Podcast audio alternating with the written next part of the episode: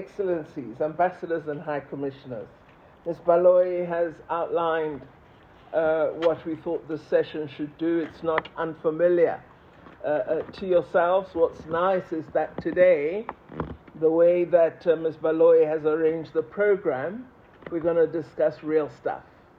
We're not going to be moaning about the cost of rent in New York or the leaking office in the Netherlands or you know uh, inadequacy of bananas in Malaysia. Huh? We're going to really discuss uh, key issues. So let me recognize the excellencies, the ambassadors and high commissioners, our senior officials, deputies, director general, uh, and you guests who are with us today.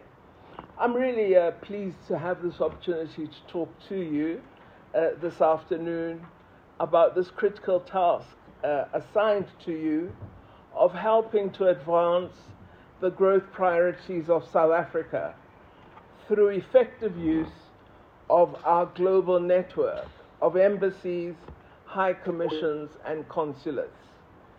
Uh, often, as a, a foreign affairs, we are required to justify our existence because uh, many uh, treasuries all over the world believe uh, that departments of foreign affairs are glamour uh, departments and that we really don't do real work.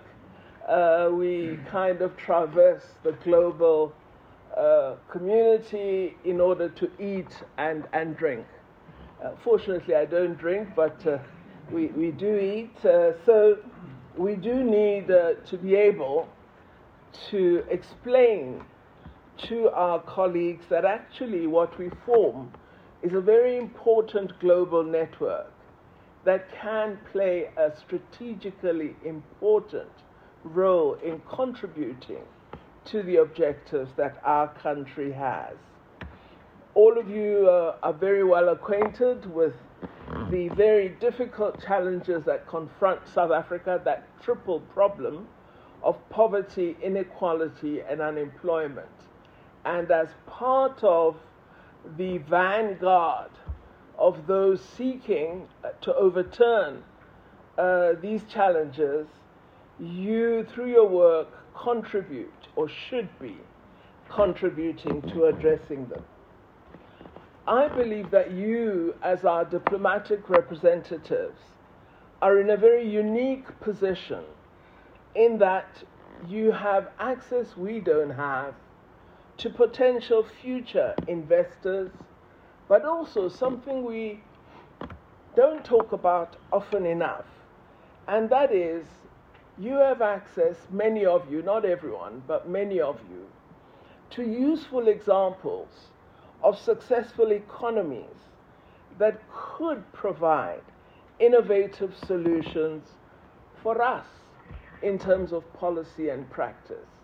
I think that we don't do enough about looking at that analytical aspect uh, of what is good practice elsewhere.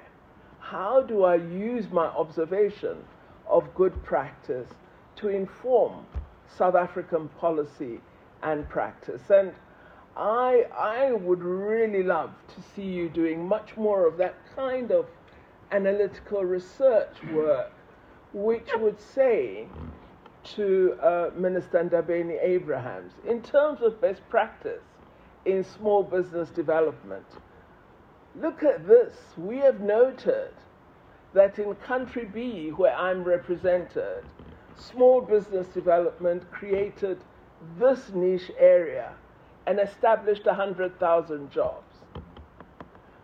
Or in country Z, I observed something else in terms of industrialization, manufacturing capacity, or other areas of development. And I think that uh, what we uh, should not limit ourselves to is just being a contact point. You also need to be a reference point, and that relies on analysis and review of the context in which you are Some may not find that there are examples, but many of you, I'm sure, would be able to tell us if you wish to digitize significantly, this is the framework in terms of statute uh, that you need. These are the incentives that work for the technology sector. This is the skills development work that you need to do, and I have a partner college that could partner with an institution in South Africa. So it's not just about, for me, the investment conference, it's far broader uh, work that I believe your presence outside South Africa lends itself to. I also think that uh, our embassies play a very important role by introducing South Africa to the world, as well as by working hard at identifying and securing, as we're going to talk about today, prospective investors for South Africa. I actually, uh, coming here, Ms. Baloyi, uh, having drafted this speech drawing on the very good notes you provided me, I thought to myself, maybe let me not make a speech because the excellencies get bored with me. I'm always talking. Uh, and I thought, maybe what I should do is go around the room and I should ask them, why are you here? And they must tell me, I've brought 10 companies which are bringing 50 million or 500 million dollars. Or I've brought 15, or I brought one, but that one is 600 million. Or I thought maybe that's what I should really have done. Uh, but because I'm a kind person, I, haven't, haven't gone that way. So, but uh, I assume that wherever you're located, you're working hard at identifying and securing prospective investors for our country, South Africa. In the last few years, particularly in your years of service in diplomacy, you've acquired really important skills. You've acquired skills and experience in advancing economic diplomacy and the success of the investment conferences results, I think, from a lot of the work that you do. And that's why I wanted to go around the room. Because uh, I think when they make those announcements, uh, they don't say uh, that uh, Consular Representative Sunduza is the one who went to the Hollywood studios and secured a particular Netflix uh, investment. They don't say that High Commissioner Mseleku is the one who was speaking to the largest billionaire in Nigeria, Dangote, to persuade him to invest in cement in South Africa. They don't mention uh, that it was uh, High Commissioner Malcolmson uh, who perhaps spoke to the halal meat industry in Malaysia and persuaded them on tons of halal beef imports uh, from South Africa. So, you know, while we mention the numbers and the initiatives, we don't often have uh, that link. So I thought if you share the link with me, I could share it when I have the opportunity with His Excellency so that he understands the kind of contribution uh, that you are making. I think for those of you who represent South Africa in the so called developed economies, but also in the larger emerging markets, there's a great deal that you can do to assist us in the areas I've made uh, reference to. I'm sure you'll agree to me that diplomacy, with me, that diplomacy is not only about analyzing geopolitical dynamics and engaging in political consultations with host nations. It is about far more. You will all need to up your skill sets and prove yourselves to be savvy and connected in the business world in which you're located as well. If you don't know the key business people in your country of current domicile, you're not really serving us well. Our president has championed our country's efforts to increase foreign direct investment to our country. His target of attracting economic development uh, his target of attracting investment by courting significant economic development funding into our country with investments aimed at 1.3 trillion over five years has largely influenced the work that you do in your various missions. The South African Investment Conference has become a key forum to indicate delivery on this objective. This forum has grown in size and relevance, and I've noted that it is now on the calendar of many important captains of industry, as well as significant political leaders worldwide. Other leaders are talking about having investment conferences like this, drawing on the South African uh, model uh, that they've observed in a very positive way. I also uh, do note uh, that even heads of mission in South Africa have complained if they're not invited. So clearly, it's being regarded as a very important uh, event. I wish to thank all of you for contributing to the success of the President's Investment Conference and the drive to attract FDI. I also want to thank you for ensuring that you bring along a wide array of business delegations to our shores. This is really appreciated and extremely important.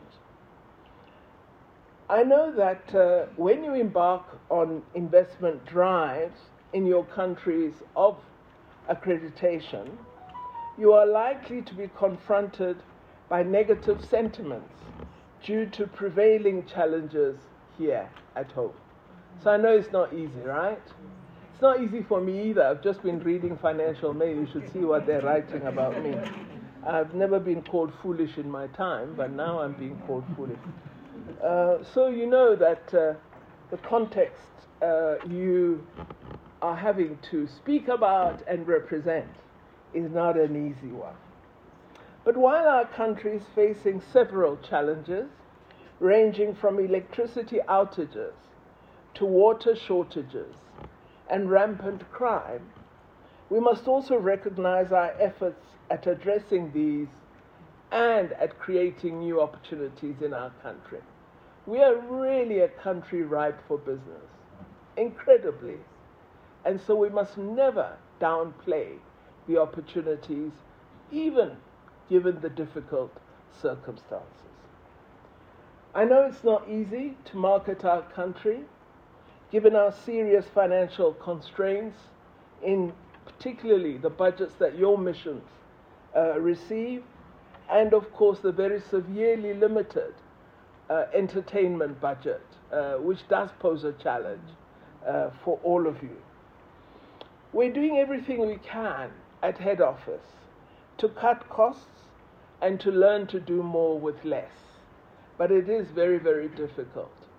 Sadly, our budget allocation for the next financial year is less when linked with inflation than the year before.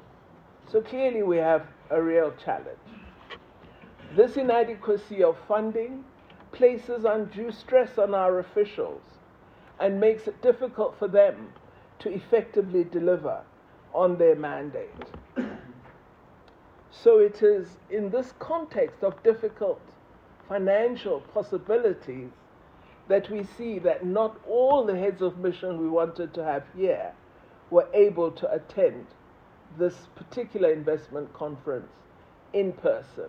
It is these challenges of budget, of adequate financing, that make it so difficult to travel. But as I say this, I also know that despite our constraints, we are better resourced than many of our fellow African ambassadors and their embassies. And we have to learn to be innovative in reaching out to the investor community because we're only going to change our circumstance by growing our economy. There's no other way. We can't talk ourselves out of problems. We can't imagine ourselves out of the problems. It's only when we grow our economy and have higher levels of growth that we'll see significant job creation, that will see effective business formation and that we will then have enough public revenue to grow the allocations that we provide to you in your missions. But without growth, we can't move. And that's why it's critical that you play the role that you are playing in attracting investors. We have established the coordination mechanism for economic diplomacy.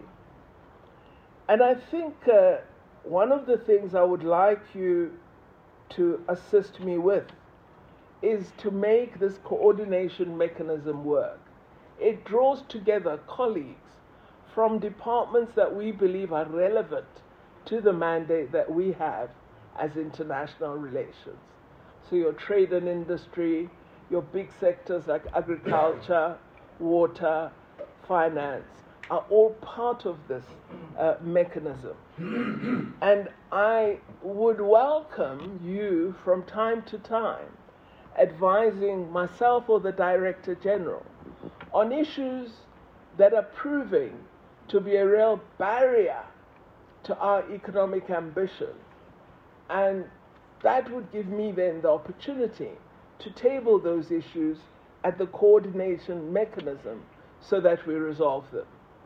I uh, meet uh, business people as uh, we did uh, recently in uh, Cameroon, uh, in Ghana, and elsewhere, and they tell me visa, visa.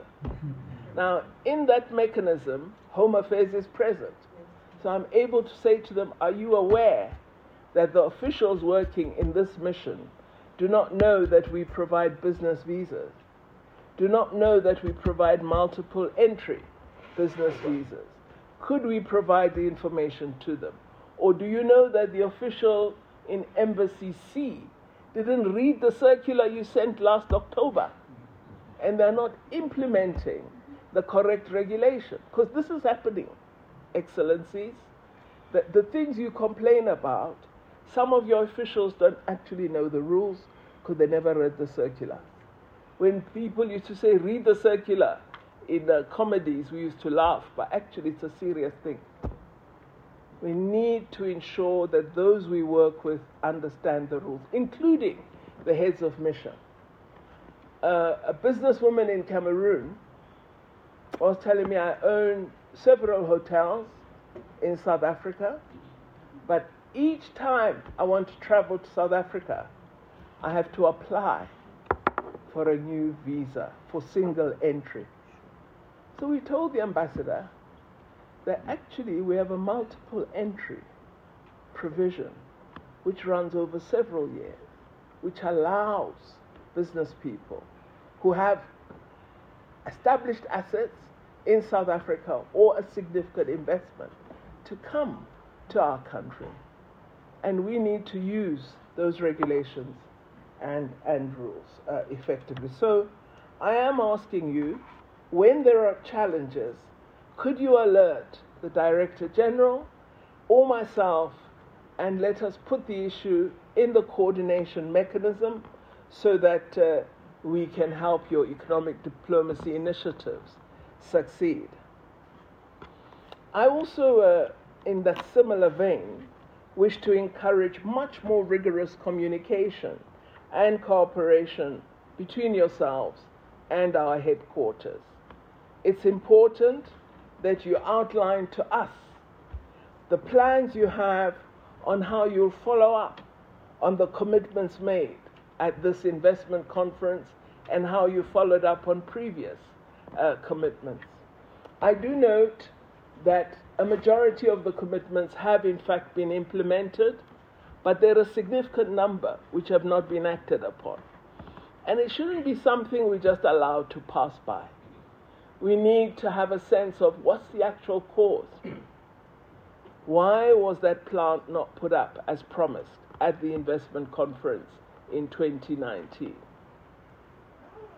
So let's not let things pass by let's actually follow through and uh, give us a sense of uh, what it is we should be supporting you to do.